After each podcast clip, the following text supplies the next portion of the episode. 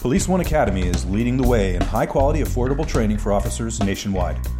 Your department can take advantage of more than 1,000 HD videos and 175 full length courses in a robust learning management system.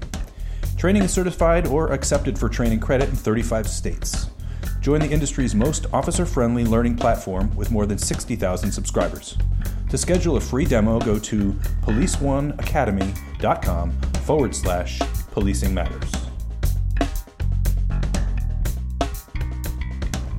Thank you for clicking and thank you for listening to Policing Matters, the Police One podcast. I'm Doug Wyllie. Hey, this is Jim Dudley.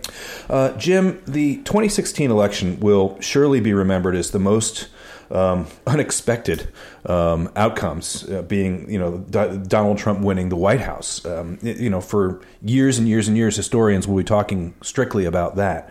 Um, but there was another game changing um, set of ballots uh, decisions um, in nine particular states, and that was marijuana legalization. Mm-hmm. Um, three states passed. Um, it was California, Massachusetts, and Nevada. Uh, recreational use of marijuana. Um, they joined 25 existing states, including the District of Columbia, uh, which already had you know laws on the books allowing for either medicinal or recreational use of pot. Um, the the question becomes: Was 2016 the tipping point? Was this because you know as uh, as people often say, as goes California, so goes the nation. California has set the precedent on so many things like you know stricter environmental laws and um, uh, allowing a, a gay marriage, and so many of these things that have really washed across the country in so many ways. Um, with California approving going from medical to recreational, um, marijuana use is mm-hmm. is that you know we're, California is 13 or so percent of the entire country. Um, it's that's a big number, and so I, I, I do wonder. I look at this and go, "Whoa!" Was 2016 not just the year of Brexit, the Chicago Cubs, and Donald Trump, um, but also legal weed? You know, I've been writing for years under the title "Slouching Toward Legalized Marijuana." well, I think I think the marijuana issue is really only the tip of the iceberg. And temper that with the fact that federally marijuana is illegal. It is still a Schedule 1 drug and maybe because of that there haven't been extensive studies to determine the detrimental effects of chronic use of marijuana. And so maybe for some who occasionally uh, partook in medicinal or even recreational on a limited basis now the top's off the car and we're driving down the freeway mm-hmm. and all systems are go Woo-hoo. right so i think in, in california for instance we've had you know for over a decade the medicinal marijuana the compassionate use uh, act that said people who need it as a medicine can use it i'm i'm good with that i believe our our harm reduction policies um, in california we've really got to take a look at what we're doing here. Maybe we're just a big petri dish waiting for something to happen. And if nothing happens, then we're all good. But if we're creating an environment that says, um, you know, with no consequence, there's no deterrent, are we setting ourselves up for a big fall in California? Um, the mitigation of the effects of marijuana is only one aspect. The reduction through a proposition in California a year ago, uh, Prop 47, uh, reduced all personal mm. possession of drugs across the board from felonies to misdemeanors. And uh, there's there are several several problems with that, and I think um, most uh, experienced law officers will tell you that uh, a felony charge of even possession for personal use is still a good hammer if it's a felony to use uh, in plea bargains or to get the individual into a, a drug rehab program. Into a treatment, yeah. Right. So why why not um, keep that on the books as as as a leverage that way? Okay, but now they're not. So uh, they're misdemeanors, and and I think there was a false narrative out there that um, you know proponents of legalized drugs were were saying repeatedly that there were large percentages of our prison population there because of drugs. Which is just wrong. It's incorrect. It's factually incorrect. Um, you know, one of the things I want to think about, you know, now that the entire Pacific coast of the United States, from Alaska all the way down to the Mexican border, um, is has legalized marijuana use. Um, I, I, really do think that, and then you start plugging in all of the other 25 all mm-hmm. across the country, and mm-hmm. it's Massachusetts and all these other places. Um, I think it was again Nevada even uh, approved uh, this year. Um, we have to, I think, look to Colorado. Colorado, for me, because they didn't just pass a law they amended their constitution, mm-hmm. a far more difficult thing to, to reverse. Right. If California in five years says, oh, holy blank, we got a problem on our hands, we can they can then rewrite a new law or mm-hmm. amend the law. Amending the Colorado Constitution is a really big deal, um, and doing it twice in the span of five or six years is probably very very difficult to do. Um, but you look at Colorado and the experience that they had. You know they've got um, truancy rates are up. Um, you know, traffic collisions are up. There's a whole host of things that have happened in Colorado mm-hmm. that um, yeah, not the end of the world. It's not the sky is falling. It's not like society is crumbling in Colorado. But you know, there are different problems that are happening there. For example, the tourism trade. You know, people are actually driving to Colorado from all points elsewhere doing their shopping. They go for a week of vacation. They can pick up whatever it is. I think it's an ounce or so at a time. They hit six or seven or eight stores in one day. You know, they get to half a pound. They go to out the next day. They leave after a week with you know seven pounds of pot, and that becomes illegal drug sales elsewhere. Right. You know. Yeah. No, it's big business. Follow the money. It's big business.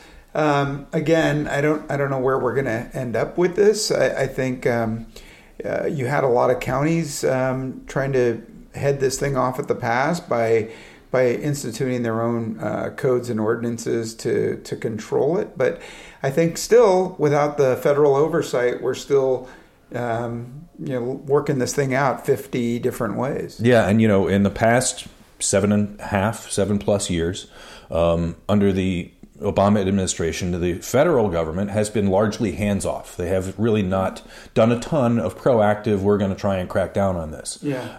That may change after January 20th. I don't know that it will.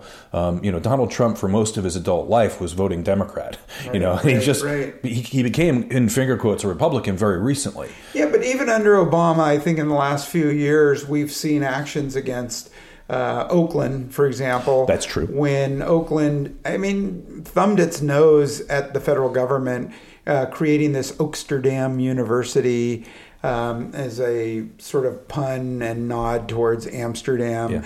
uh, talking about the um, the growth, the uh, hydroponics and resale, and, and all these other things that. Um, caused the federal government to step in with U.S. Marshals, seize records, money, growing um, equipment, and the product itself. And uh, I don't think anybody got their money back. I don't think anybody got their, their product back. So I think now you have a different administration, and we're going to see a different Department of Justice. Yeah. We're going to see a new Attorney General. We're going to probably see a new head of the DEA.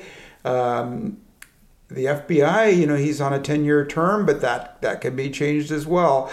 So we'll see. We'll see what the federal government direction says. Yeah, I think that the Oaksterdam example is more of an exception than the rule, mm-hmm. um, but it was a dramatic exception for sure, sure. without question. One other question um, do, do you think that with legalized weed, being an option available to recreational users of you know alcohol, tobacco, um, and this now you've got this next thing on the menu, marijuana, yeah, right? Um, that's legal to use. You go to a party and it's no big deal. Sure. Um, do you think that that will have an increased? Uh, will it increase?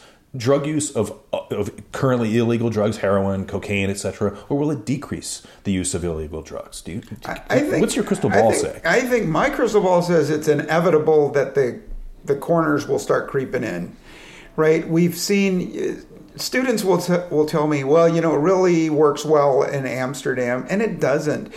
if you look if you look over the last uh, decade of marijuana uh, legal marijuana in Amsterdam, you'll see all the associated problems. You'll see uh, gang intrusion, the introduction of other uh, narcotics, robberies, uh, prostitution.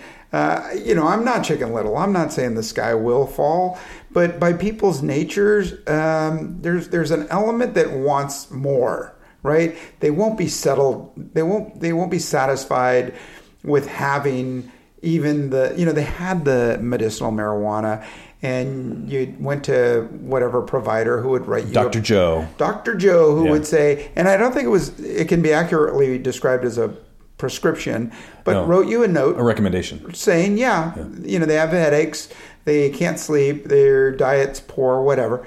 You give them the marijuana. Uh, so people who really wanted it could find their way around it. Now, all bets are off. Um, it- for me, I, my biggest concerns are um, who do we say can't use it, and at what point? THC, the active ingredient, uh, sticks around a lot longer than the effects, the ill effects of alcohol. And I, I don't know that people really realize that. And so, what professions do you say can't smoke it within 72 hours of their work? Airline pilots, I was just child care providers, train operators, school bus drivers, uh, brain surgeons, uh, you name it. Um, there's a lot of people out there that I don't want uh, having an effect on my life uh, within 72 hours of smoking a bowl. Yeah, airline pilots have a phrase. It's called eight hours bottle to throttle, and it's that's an actual thing. Um, and as you said, THC sticks around a lot longer, and particularly with regard to these um, edible products, which are significantly stronger than you know even 20 years ago, where you just had a leaf plant um, that was that had a certain potency of THC. Now you've got this highly condensed version of THC put into gummy bears, and you have whatever a gummy bear or two, and you're suddenly like, ah, this isn't doing anything. You have two more, and then you're high for three days, Yeah. and you know, and you, potentially psychotically high because you haven't slept, and all kinds right. of other crazy stuff that that, that can happen to you. Um, the other question that kind of comes to mind is, what happens to the dope dealers? Do they suddenly go to college and find another career? No, they're going to find another drug to sell.